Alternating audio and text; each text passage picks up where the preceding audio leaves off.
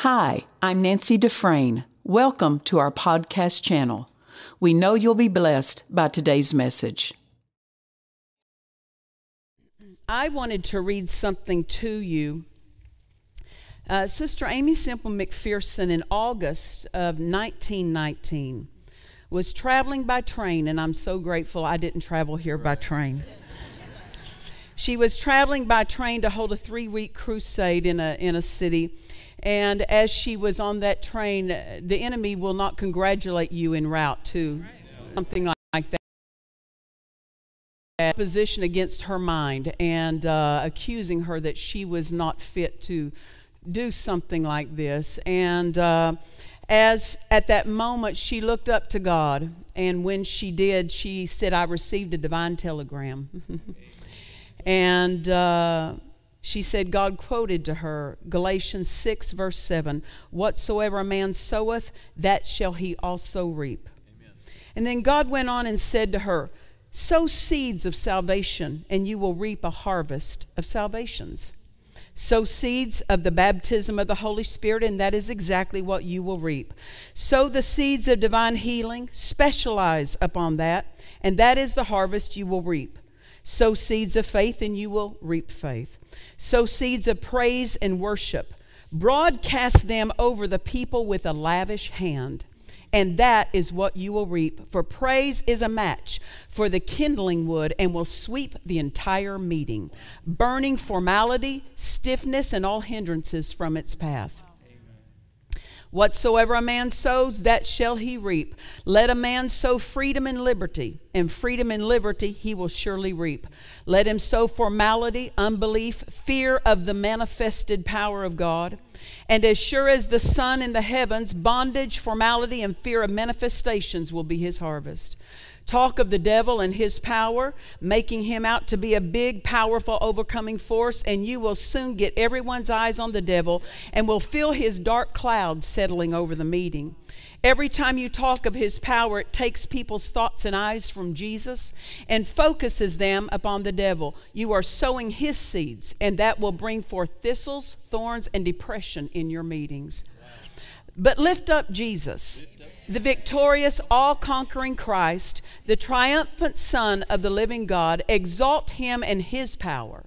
Broadcast the seeds of his mighty victory, encouragement, hope, and love until the people hear and see him. And it makes the feeble heart victor over the world, the flesh, and the devil.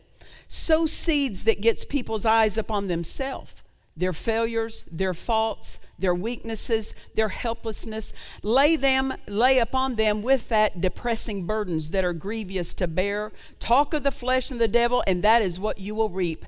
A poor, frail, anemic, stoop shouldered harvest of weaklings afraid of the devil. Ever afraid that he's going to put this or that on them. Afraid to take any liberty in the meetings almost afraid of their own voice and shadow. But turn your back deliberately upon the devil with his dark shadows, his doubts, and chains of despair. Turn your face toward Jesus and in his liberty tell of the freedom and joy in him. Revel in his great strength and glory. Here is the word. Here is an, an inexhaustible supply of seed to sow that is bread for the eater.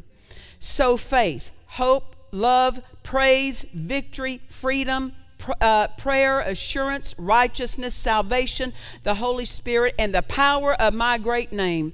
And such will be your harvest both in this time and in eternity. Wow. Amen.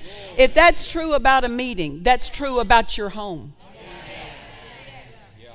What you talk about in your home, what you talk about in your car, what you say to yourself, even after you have made faith confessions to others, what do you say to yourself?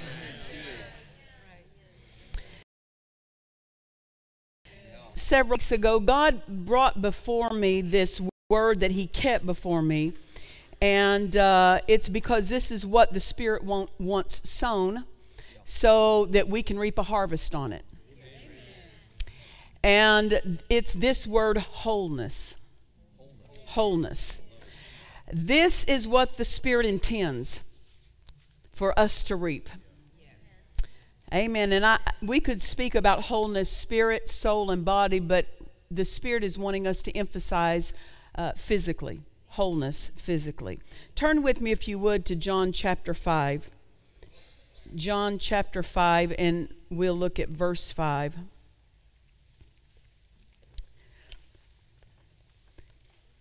John chapter 5, verse 5, and we see this scene when Jesus walks up to a man at the pool of Bethesda. Uh-huh. It says, And a certain man was there which had an infirmity thirty and eight years. And when Jesus saw him lie and knew that he had been a long time in that case, he saith unto him, Look at the question, Wilt thou be made whole?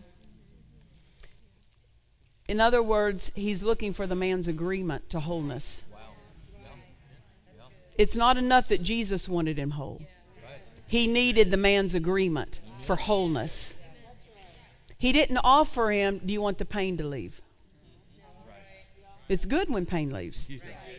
He didn't offer him, Do you want to be able to go back home and live with your family? No, he offered him wholeness. Wilt thou be made whole? And the impotent man answered him, Sir, I have no man when the water is troubled to put me into the pool, but while I'm coming, another steppeth down before me, and Jesus saith unto him, Rise, take up thy bed and walk. And immediately the man was made whole and took up his bed and walked. And on the same day was the Sabbath. Since Jesus offered him wholeness, Jesus is no respecter of persons. That's what he offers us, is wholeness. Everything put back as it ought to be. Amen. So let's not settle for anything less than wholeness. Let's not be okay that pain left, but something is still not as it ought to be.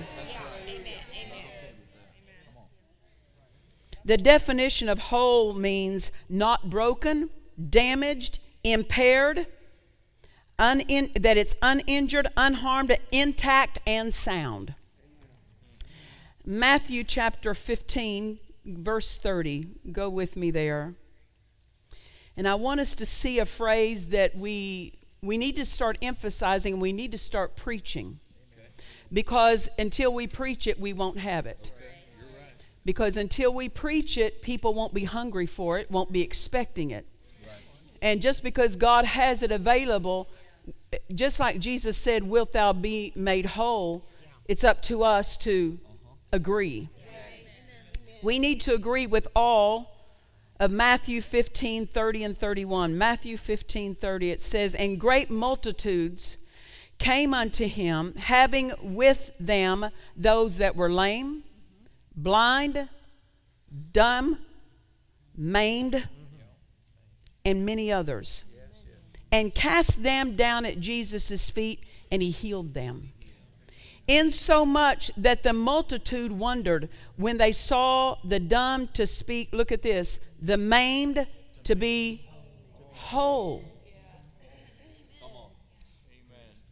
The maimed to be whole. The lame to walk and the blind to see, and they glorified the God of Israel. I want to just quote with you. You know the passage, Mark chapter 5, verse 25, talking about the woman with the issue of blood, and it records about her and a certain woman which had an issue of blood 12 years and had suffered many things of many physicians. The physicians were not the enemy, they were just trying everything they knew to help her and she had spent all she had and was nothing better, but rather grew worse. I would dare to say, after many physicians, 12 year process of going to physician after physician, I would dare to say her female organs would have been maimed by this time. Internally, maimed. But Jesus told her, Go in peace. Your faith has made you Whole. Notice wholeness is connected with maim. So we can assume she was maimed internally. Psalm 139, go with me. Psalm 139, verse 16. We're talking about these things because we have to stir up a hunger and an expectation. So good. Come on. Um, probably about 10 years ago. I was in Kansas holding some meetings, and after the meetings were over, I was getting ready the next morning to fly home, but I had a dream that night. And in the dream, I was walking into a large empty warehouse, concrete floor, very plain walls, nothing on the walls. And I walked in through a back corner door. And when I did, a man that was already in the room joined me and kept pace with me. And in the middle of the room was a chair. And it was the only thing that was in the room, and a man was in the chair. We walked up in front of this man, and I did not recognize the man that was walking with me. I'd never seen him, but he was much older than me, and I knew that he had been one who walked with God for years. And we walked in front, and this man that was sitting in the chair looked completely normal from our angle, but we were approaching him from the back. And when we reached his chair and went to stand in front of him, I saw that his he had no legs beyond below the knee. He had the knee joint and then it rounded off right under that knee joint. And I looked at, I was surprised.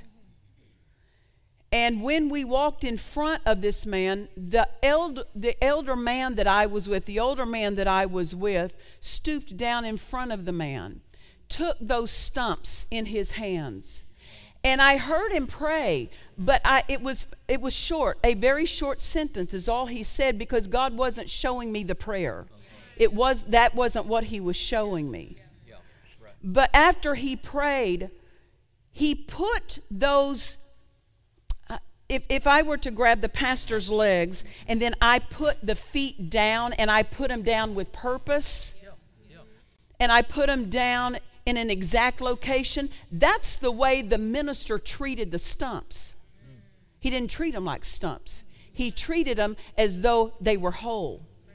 And he did not just let his he didn't just let him go and let his legs drop. He took those stumps and planted them as though he were setting a foot down. And the moment he did that in this dream i watched the man's leg grow out. You talk about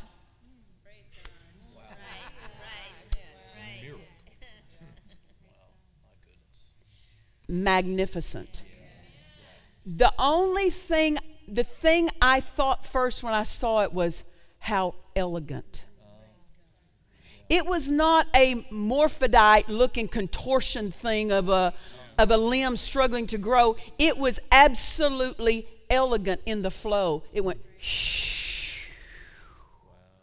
And it wasn't like skin just looking stretched. It was all of a sudden, it was just, I don't know, these words can't describe that scene and it was elegant. And it went all the way, formed the feet, and stopped before the toes were formed. And it paused for a moment. And then it was like another, and then the toes were completely formed. And I watched this. When I woke up, I woke up at that point. And God said to me, You will remember that your husband would ask most every congregation he went to, how many of you have seen a creative miracle? To where an arm wasn't there and it grew. Right. Now, we have at different times seen people with their legs that would grow out, but that was really an adjustment of the back. There was not growth of bone or growth of flesh, there was adjustment. He said, I'm talking about when there was nothing there and you saw it grow. And he would say this every generation has a right to see the power of God. And there was one person that said they had seen that in many, many congregations that he asked that of. And God reminded me of that. When I woke up, He said, You will remember your husband asked how many had seen that. And He said, There was not but the one person.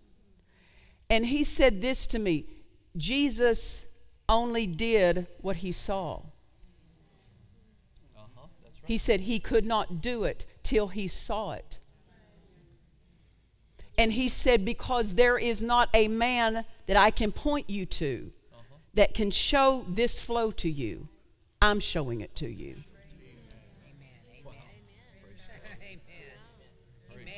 Why? That's the flow that we should be having our faith for, expecting.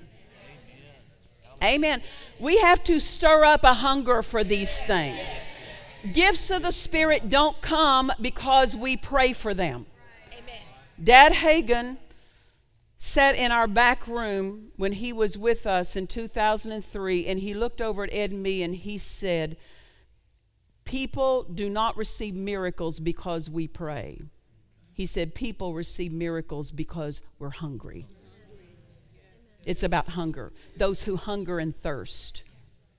Amen. So, we have to not be okay with not seeing what every generation should see. Psalm 139, verse 16. Talking about, of course, a, a baby being formed in the womb. Thine eyes did see my substance, yet being unperfect. And in thy book all my members were written. Look at that. All my members were written in the book before the body even was perfected in its formation. All my members were written, which in continuance were fashioned, when as yet there was none of them. This is a miracle verse for the restoration of body parts. Amen.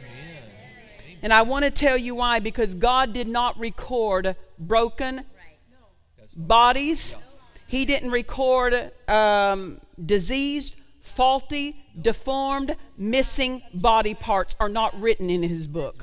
That's not what He planned. That's not what He authored. So demand all the members He recorded. Demand all the members He recorded in the book of your life that they come back. Praise the Lord. Hallelujah.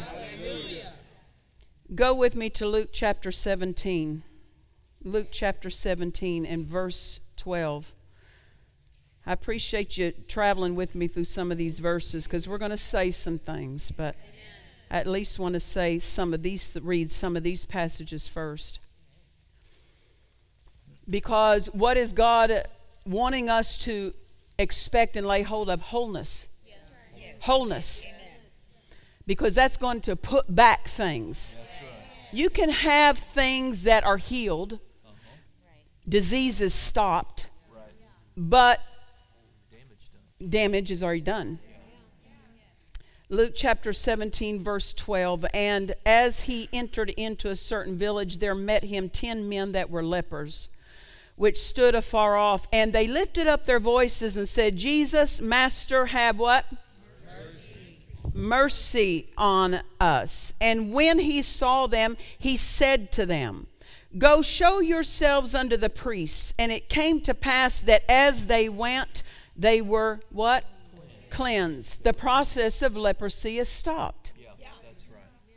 Verse 15 And one of them, when he saw that he was healed, he turned back and with a loud voice glorified God and fell down on his face at Jesus' feet, giving him thanks, and he was a Samaritan.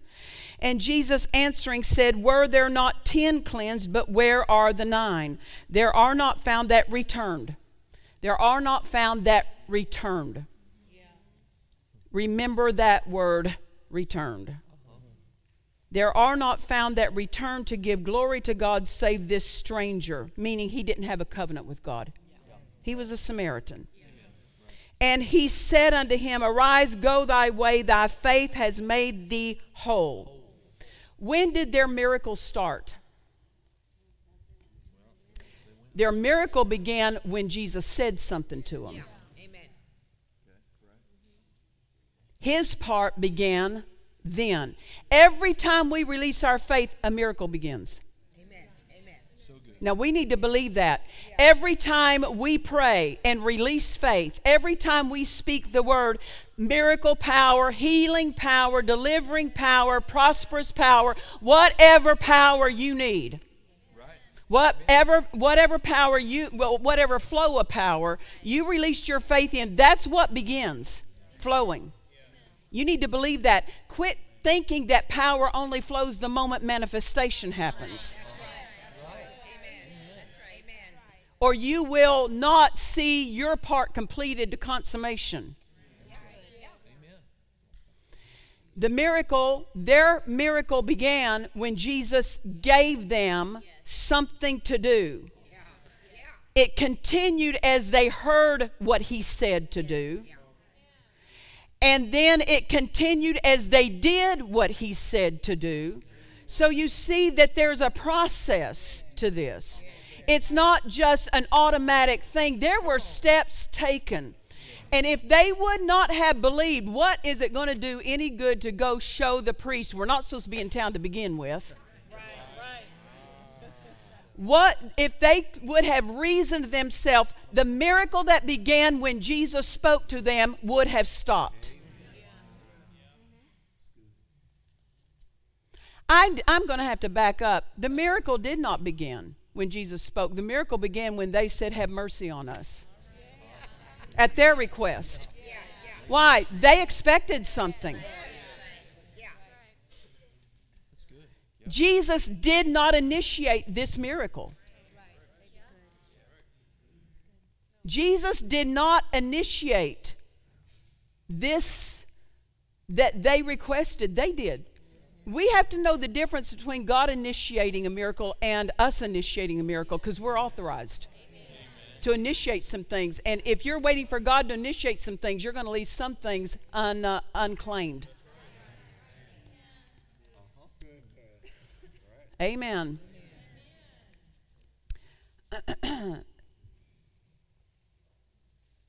Dad Hagin talked about his mother in law when him and Mom Hagin got married. Uh, they invited them because they were renting a place to be in, and they invited, they said, Why don't you just save the money and come live with us? And so they did for a time. And the first night they moved in, Dad Hagin had all of his books, his boxes, and everything just stacked in a bedroom, not unpacked at all. And Mom Hagin was raised in a Methodist home. And so her parents were Methodist, and they said uh, to them, "Before we go to bed tonight, why don't we, why don't we just come here, kneel, and everyone pray?" And so they started praying. And Dad Hagin said, "I'm filled with the Holy Ghost, and they're Methodist." so he said, "So the longer we pray, the more." that starts bubbling inside, and you know, and he said, it started building in me. And he said, I, uh, I, I, tried to hold it as long as I could, and he said, and I'm mindful. I'm, this is my first night in their home. They're Methodist. You know, nothing wrong with Methodists, but they aren't, they aren't, they haven't experienced this. And so he said, "So this is building in me, and I let off a little bit of steam, say a little, little few words, just to, just to get re- some measure of release." and try to go back and cover it up real quick, you know, and and he said, and then after a while, he said it just built up so much. He said, I just thought I, I am just going to let her fly. And so he said, I just took off speaking in tongues as hard and as fast as I could and did that for an hour. And he said, and the word of the Lord came to me and said, Put your hand on your wife and I'll fill her with the Holy Ghost. So he did, and she took off speaking in tongues in that Methodist home that night, and she did for an hour and a half after he laid his hands on his wife, the word of the Lord came to him and said, uh, now his mother in law, her mom Hagin's mom, had what they called a double goiter. He said it was the size of a man's fist on the outside and twice as big inside. And they had told her, You'll need to have that removed, have a surgery. She says, I'm not going to have a surgery. And they said, When you stop, when you start choking to death, you'll have one. She started choking so badly that she had scheduled for the next morning. Her bag is already packed. She's going to the hospital to have that goiter removed. But the word of the Lord came to him and said, "Lay your hand on your gra- on on on your mother-in-law, and I'll heal her." He said, so I just reached over and laid my hand on her, and he said that goiter popped like you popped a balloon. It just went down. Wow. And he said the only part of it left was about the size of a quarter. And then God spoke and said, Tell her to go down on Wednesday night to the altar of the Full Gospel Church, and I'll finish her healing there. What is that? Her miracle has begun, but it is not completed. He gave her some, she had to hear something, and He gave her something to obey. And she did. She went down. In fact, that was Dad Hagin's church. He was the pastor of that church then. And he preached that night, and he says, I didn't preach that long. And she said, I can't wait any longer. And she ran down to the altar, fell across the altar, and cried out to God. And when she did, that rest of it disappeared. And you say, well, why did God do it that way? Listen, there are things that God knows about that individual, about what they need. And this is what he said. She had said to others, You will never catch me down at the altar of that full gospel church. And so God was letting her know. My, your, your miracle is down there. The consummation of your miracle is there. Uh, that God, God will help us to learn. Don't ever say never. Because that is something that you have set that you are immovable on. And we're not authorized to be immovable when it comes to God. So you never know why God says to people this way, this instruction, but it can be very personal to them. Amen. And Jesus said to these lepers, Go show yourself to the priest. And as they went, they were healed. Healing comes as you do what he said. Miracles are worked as you do what he said. They had, these 10 lepers had to have regard for what he said. If they decided, why doesn't he just heal us? Why do we have to go do this? Because there were those that Jesus did, lepers, that he did put his hand on and did not send them to the priest. So, why did he tell them? It doesn't matter why. Just do what he says. Yeah. So we see as they went, the process of leprosy was stopped. Many times, this is where a lot of people are missing out on receiving the consummation of their miracle, is because they're not winting. As they went, they were healed. They're not winting. What did I say? Did- I'm from Oklahoma. What's your problem?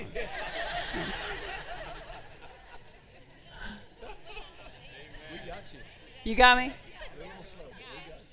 Well, I'm sorry. I know you've been here too long. I'm teasing. I'm teasing. So, God gives us something to do, and people sit at home and stop the flow of their life. And Jesus put them back on course of their life. As they went, they were healed. All that the uh, all the enemy throws at us is to stop us in our progress. Stop us from moving forward. Just stop and be enthralled with the opposition. Just stop. But as they went, as they resumed living, you are authorized to resume living. I said you are authorized to resume living. Resume. Because when he told them to go, there was not the cleansing yet. And as they resumed living, cleansed, healing. And this one turned back and worshiped, and it says that he was made whole. Now, notice Jesus said, Thy faith has made thee whole. All he did was worship. So, worship is faith. And we could say this uh, with leprosy having eaten off body parts, he was made whole. They were put back. We could say it this way Your faith put body parts back. Or we could say it this way Your worship put body parts back. Jesus heals the maimed. Amen. Hallelujah. He returned back to where Jesus was and he got more. Now, notice that. He returned and he got more. There's always more for you to have. Many times people get a measure of what God has for them because they didn't return. But they stop with the measure instead of the wholeness. God offers us wholeness. He offers us wholeness. Don't stop with your faith when the pain leaves. Go all the way to wholeness. Because if you don't, things will try to return and come back, and you'll have to deal with that again. Amen. That's one reason we're told don't forsake the assembling of yourselves together. Why? Because every time you return, where did this leper return to? The place where he received his help. When God sends you to a church and you get help there, he intends that you return. And if you don't return, he'll say, Where are you? Where are the nine? Why aren't they returning? It's not appropriate to receive what you need for a moment and then not return because you never know what more God had for you if you had a return. These 10 lepers, these other nine lepers had no idea wholeness was waiting for them, but they never returned. You can't get all God has for you in one meeting. You can't. that's why you need to show up every time your pastor shows up because every time he shows up, he's anointed to bring more into your life.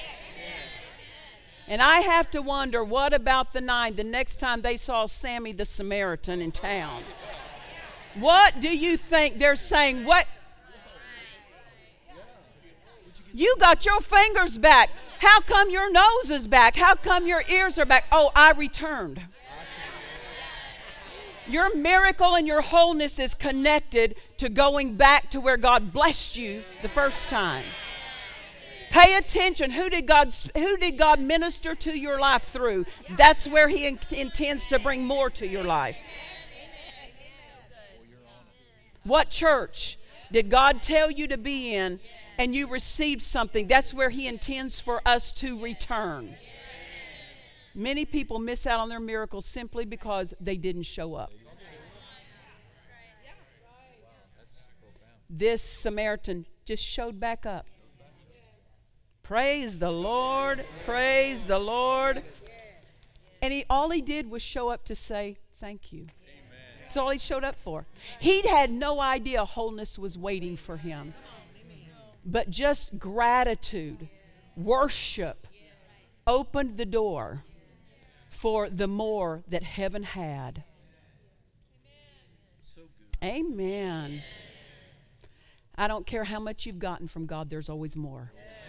Show back up, show back up, show back up, show back up.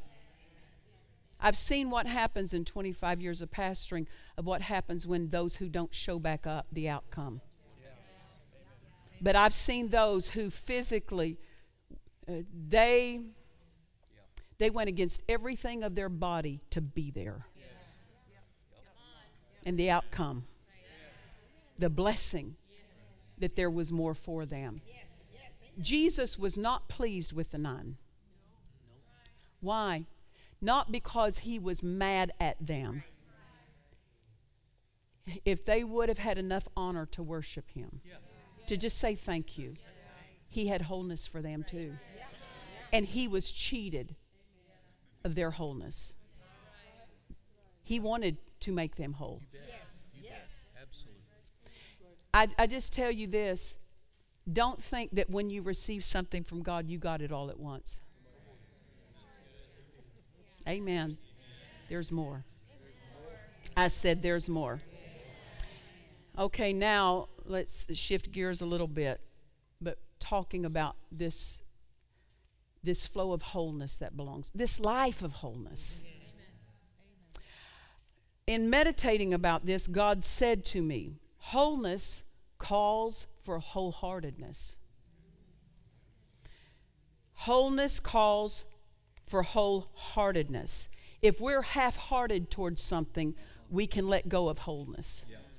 Because half heartedness will not be enough to face the opposition that comes against wholeness.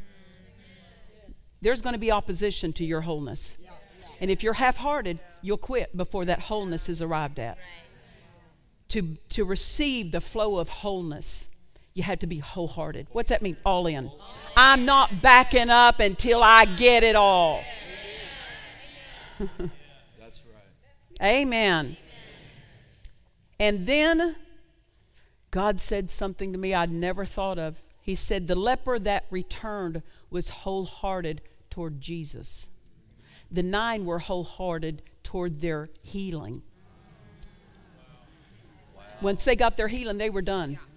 No more heart in it, no more interest because they got, the, they got their healing. Listen, God wants you healed, but more than that, He wants you to know your healer. When you know your healer, healing is so easy. When all you're after is healing, you struggle. Because the flow and the ease comes with knowing the healer. And, and God said to me, The leper that returned was wholehearted toward Jesus, but the others were only wholehearted toward their healing. And if we're not careful, all we're interested in is our need getting met. Our need getting met. We need to know the need meet meter. Amen.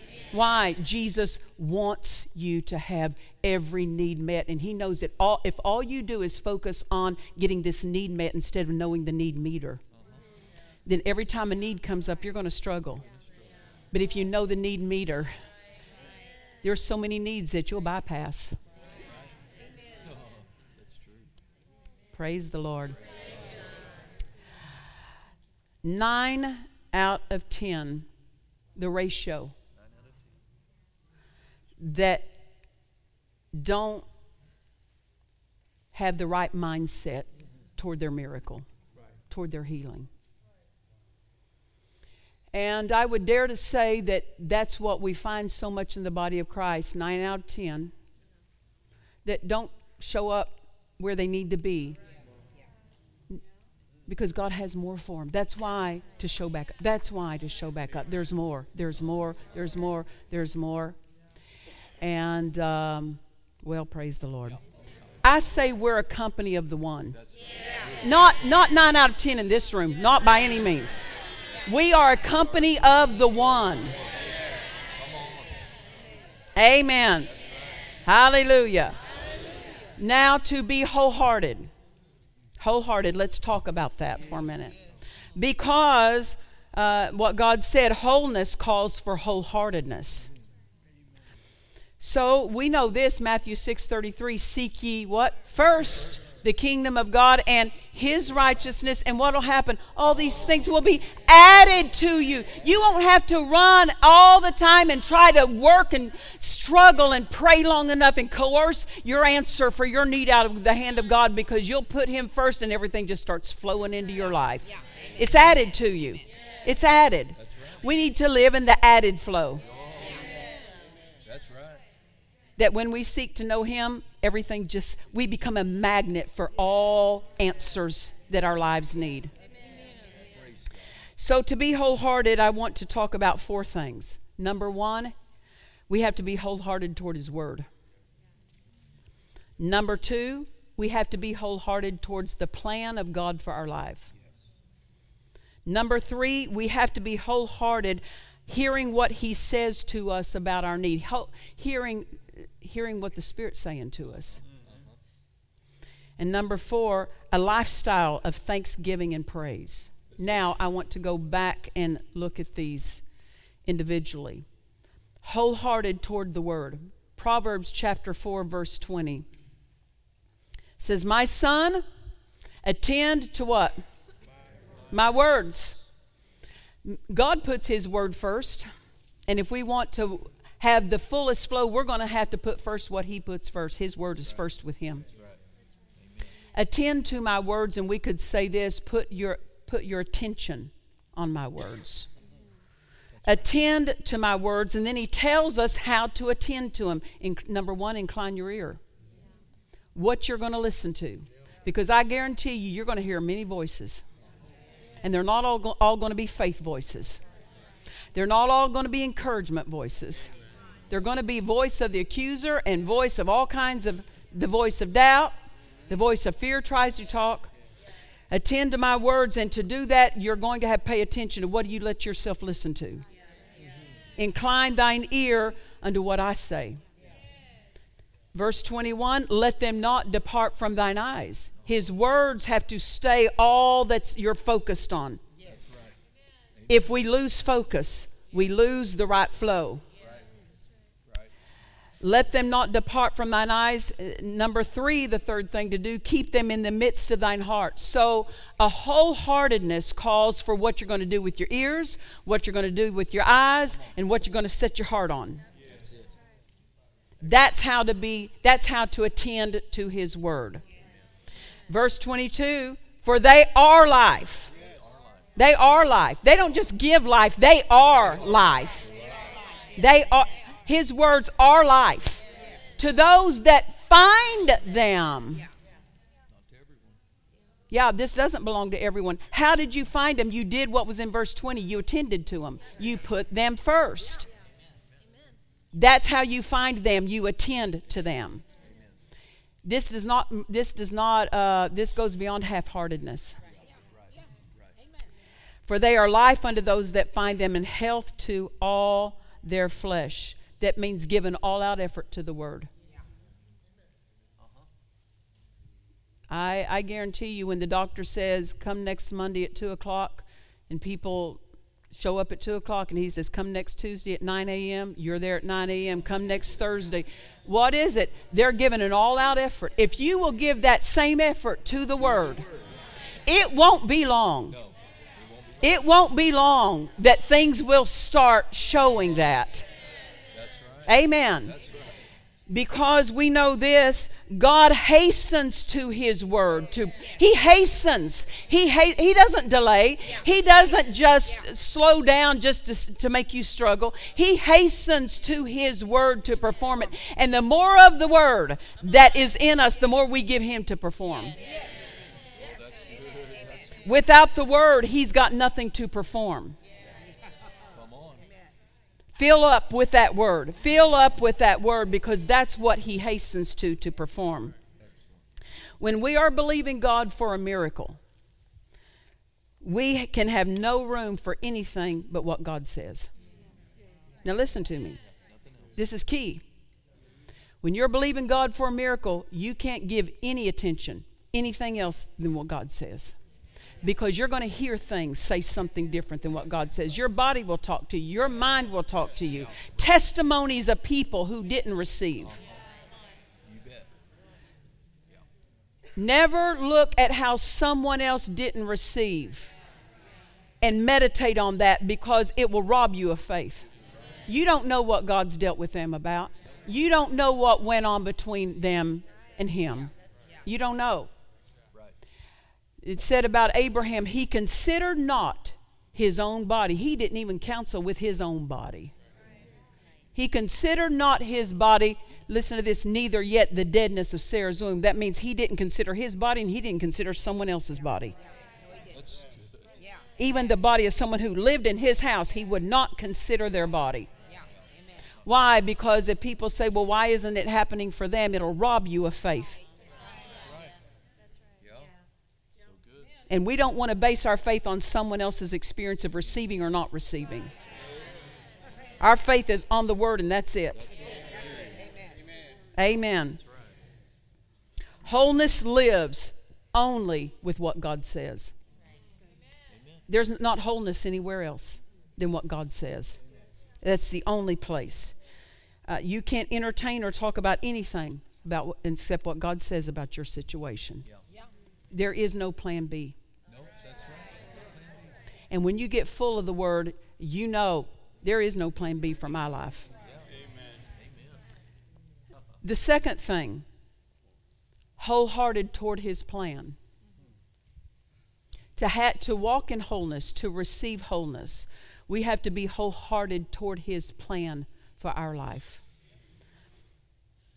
Jesus made this statement in John chapter 4, verse 34. He said, My meat, my meat, that which nourishes, nourishes me, that which strengthens me, that which sustains me, my meat is to do the will of him that sent me and to finish his work.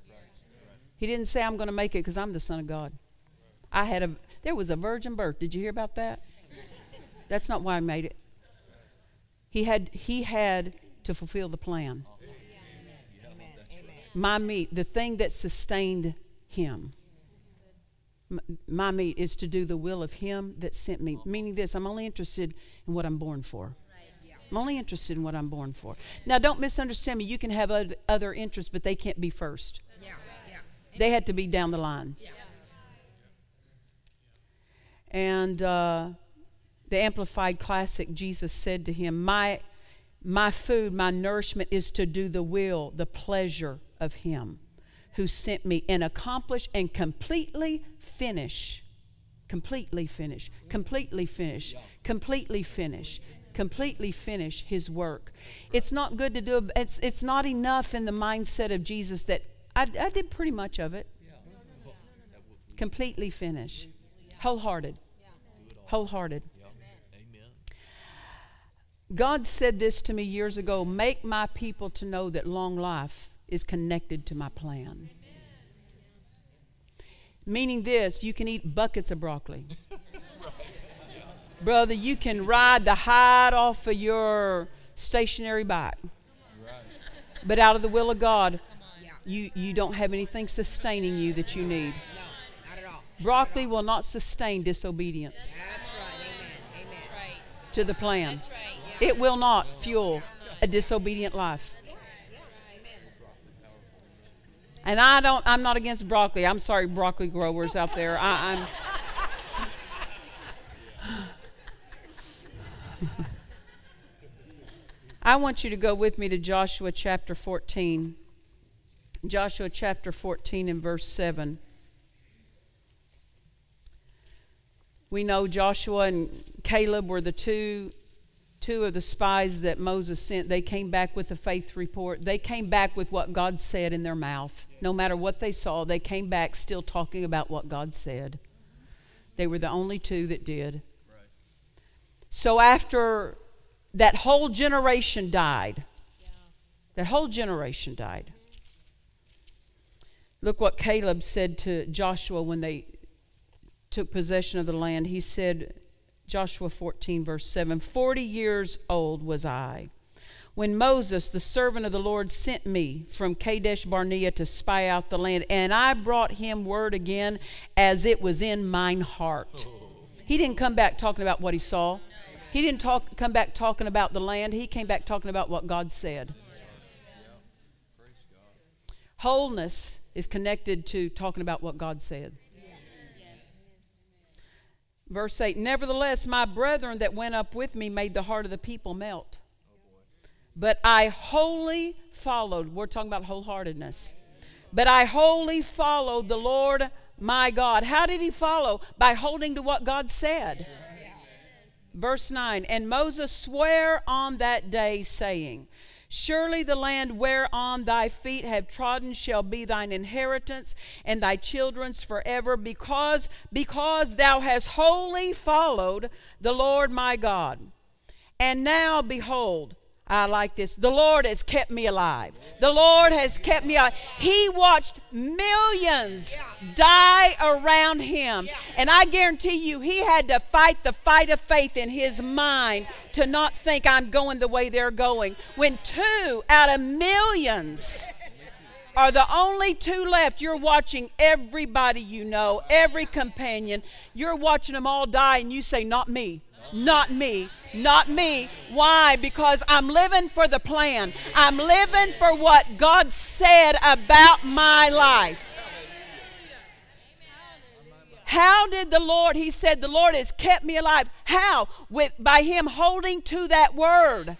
It wasn't God breathing on him something special. As he held to what God said, that word kept him alive. Amen. Verse 10 And now, behold, the Lord has kept me alive. Now, if we let go of his word, God can't keep us.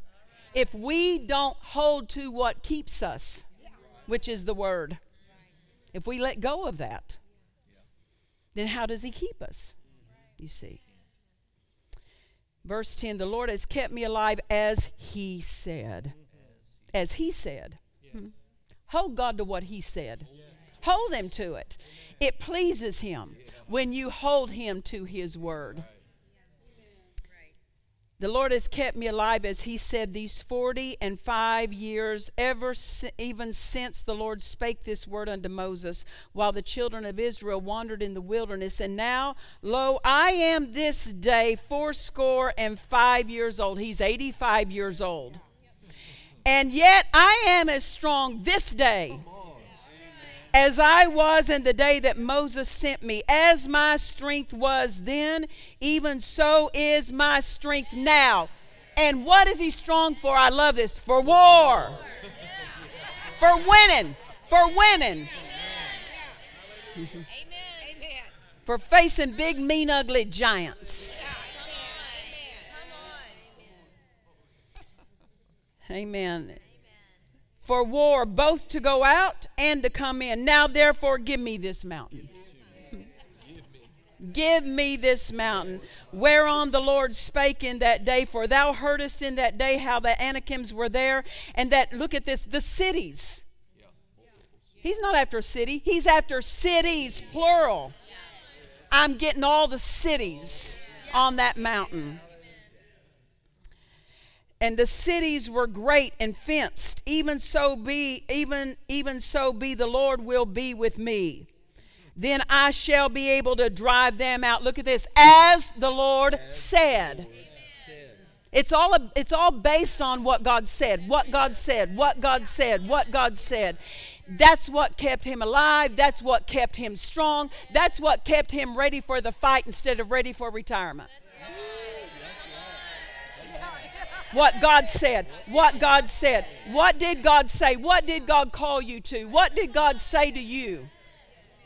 Amen. Hallelujah. And we see this. He was only interested in what God said, he's only interested in the plan God had for his life. To walk whole in wholeness, we can't be interested in something less than what God said and have wholeness. Amen. We're wholehearted toward his plan.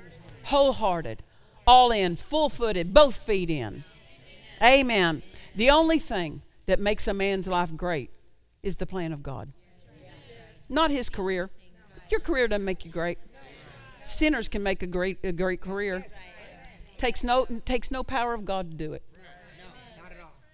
What makes it great is when we, uh, when we cooperate with God in only something He can do. Amen.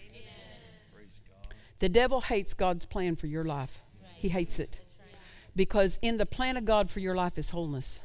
In the plan of God is total victory every time you're faced with opposition. And not only that, other lives are rescued. In the plan of God, your life, the story of your life is rewritten.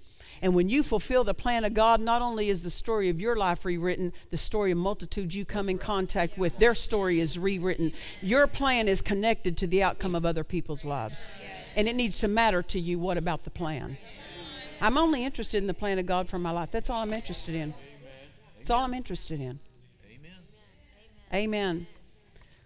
My son Stephen, um, he was born with my daddy's gene. My dad could build anything, fix anything, put anything together. My brother and my sister in law, stand up. My brother and, and his wife are here tonight, David Chapman and my sister in law, Lynette. so he can verify daddy could build anything. Of course, he could tear up about anything too, but. Stephen, my oldest son, was born with that ability. I mean, he could just figure out anything, build anything, and it just came it came easy and natural for him. And when the when Stephen got with Daddy, they were two peas in a pod. They clicked. And I knew this because Stephen loved tractors from the time he was little. I mean, as soon as one of his first words was tractor. I mean, that was it. He was all about the tractors. And um, I knew this, that he would have this bend in that direction. And I said to Steve, I said to Ed, I said, I have to be very guarded about how much he's around that. Not around my parents, but around that.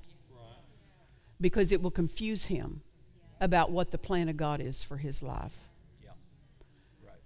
And he would go down, and when he was really young, mother and daddy kept him a lot for me because I would travel with Ed, and he loved being down there, they loved being with him.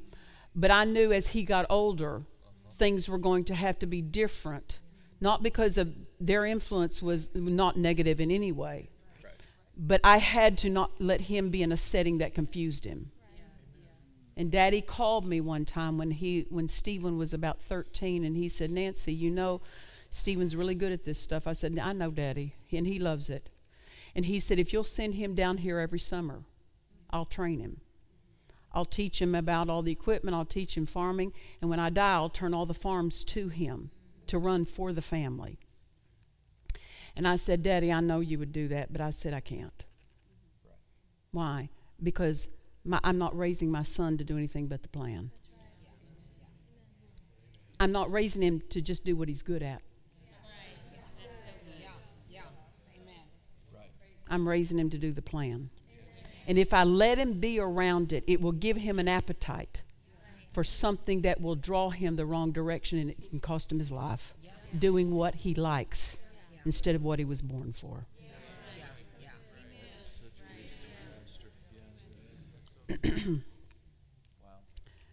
um, I protected the plan for his life. I've protected the plan of God for my life as best as I know how. Have I been perfect? Probably not. But I'm just saying, all I'm interested in, all that satisfies me at night when I lay down, am I on course? Amen. Amen. Am I pleasing Him in the way I'm running this race? That's it. That's it. Come on. Because my wholeness is connected to it. God told Dad Hagin when he started years ago, he said, uh, I, want you, I, I want you to teach faith. And he sent him with that message of faith, and Dad did that for years. And then I don't know what, do you know what year it is that God spoke to him? Or maybe you would remember, Philip, about the Holy Ghost meetings. I don't remember what year it was that he began dealing with him. Do you remember? I was going to say the late 80s or somewhere. And God spoke to him and said, I want you to now start holding Holy Ghost meetings. He said, You've raised up, and others have been a student enough that they can now take that message of faith and they teach that. And he says, I'm redirecting your emphasis toward Holy Ghost meetings.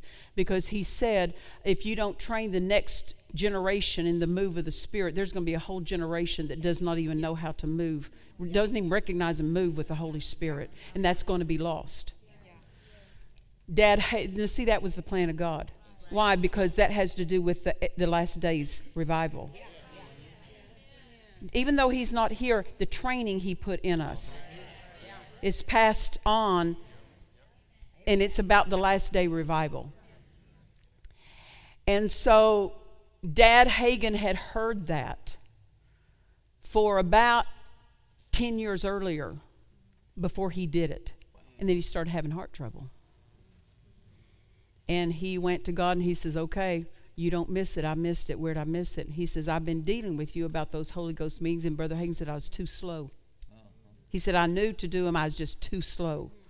And so when he did them, and as he did them, then his heart came back to place to where it was back. Why?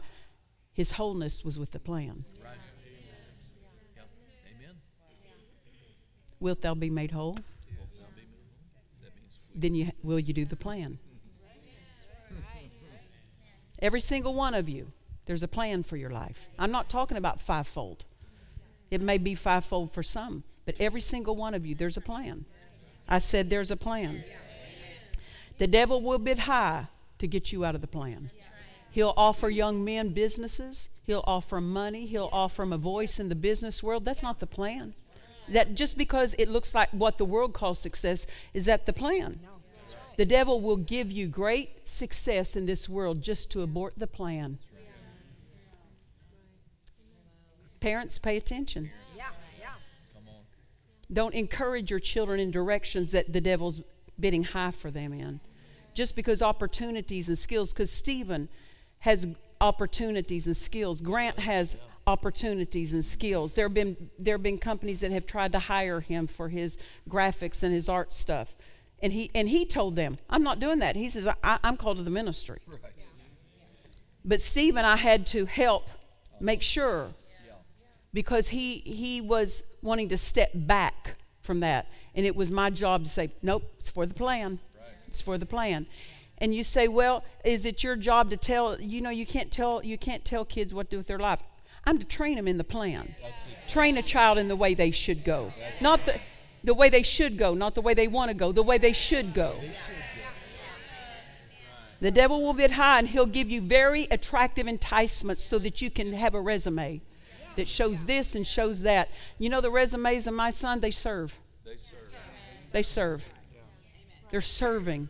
And in the serving, God's developing and God's building a life and God's building a man. In the serving. And how do you put that on a resume? You see. Well, praise the Lord. God's will is our safe place. It's our wealthy place. When I'm carrying out the will of God, I don't have to earn a, I don't have to worry about earning money. No. He funds it all. He funds the plan. If I stay with the plan, I stay with divine funding. Amen. I don't prize money. I don't prize things. I prize the plan of God, and in the plan are the, all the things I enjoy. I get to have things. I get to have money because I went after the plan, and the plan is fully funded and fully supplied. Amen. Well, we're going to stop there. It's okay if it's a little different tonight than last night. Why? Because we say, well, we start out talking about the main, but I thought you're going to, Pastor Nancy, I thought you're going to do something. I did.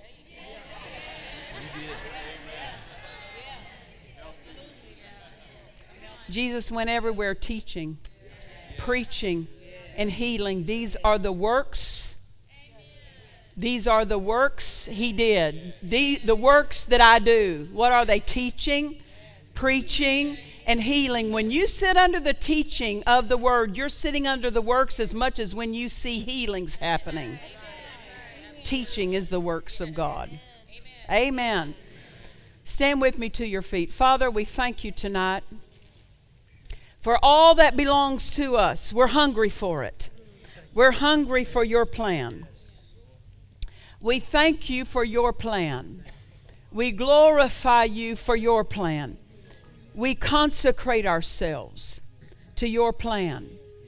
For our wholeness is connected to your plan. The victory that you have made ours is connected to your plan that in our obedience to your plan is every need supplied. We glorify you. We glorify you. Let's sing something, Grant.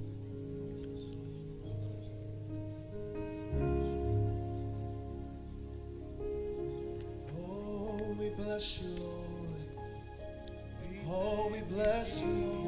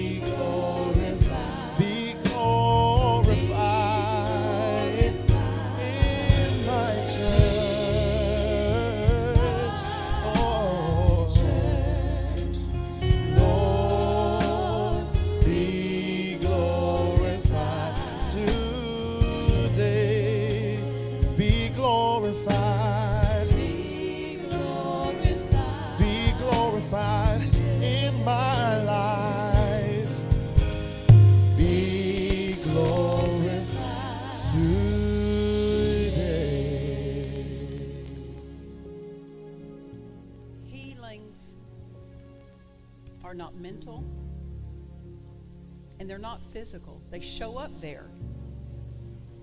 But healings are spiritual. I said healing is spiritual. It flows through our spirit, flows out into the body.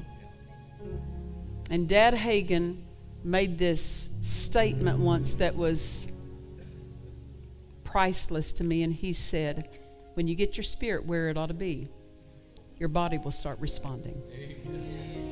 When you get your spirit where it ought to be, your body will start responding. Amen.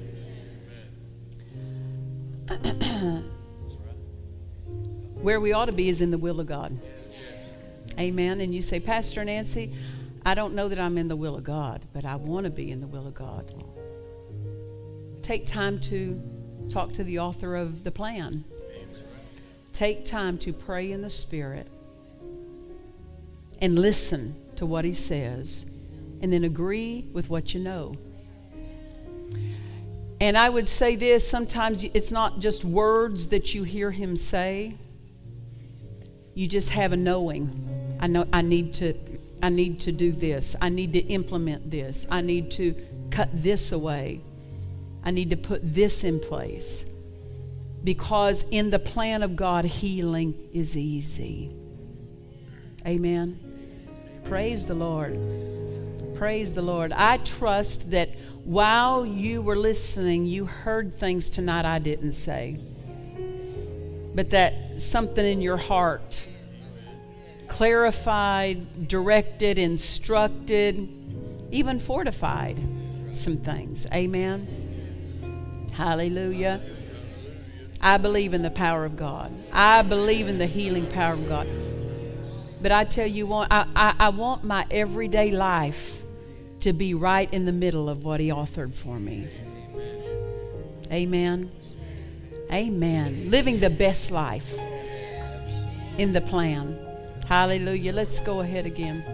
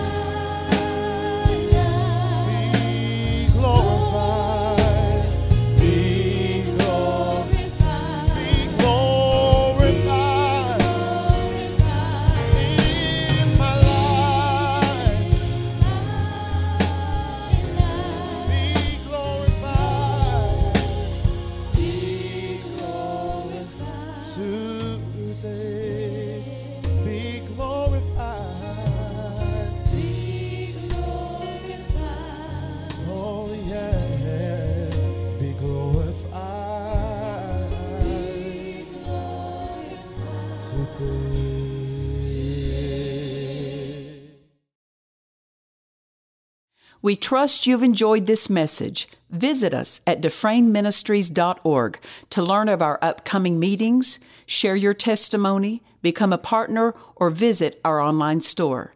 This program has been made possible by the friends and partners of Dufresne Ministries.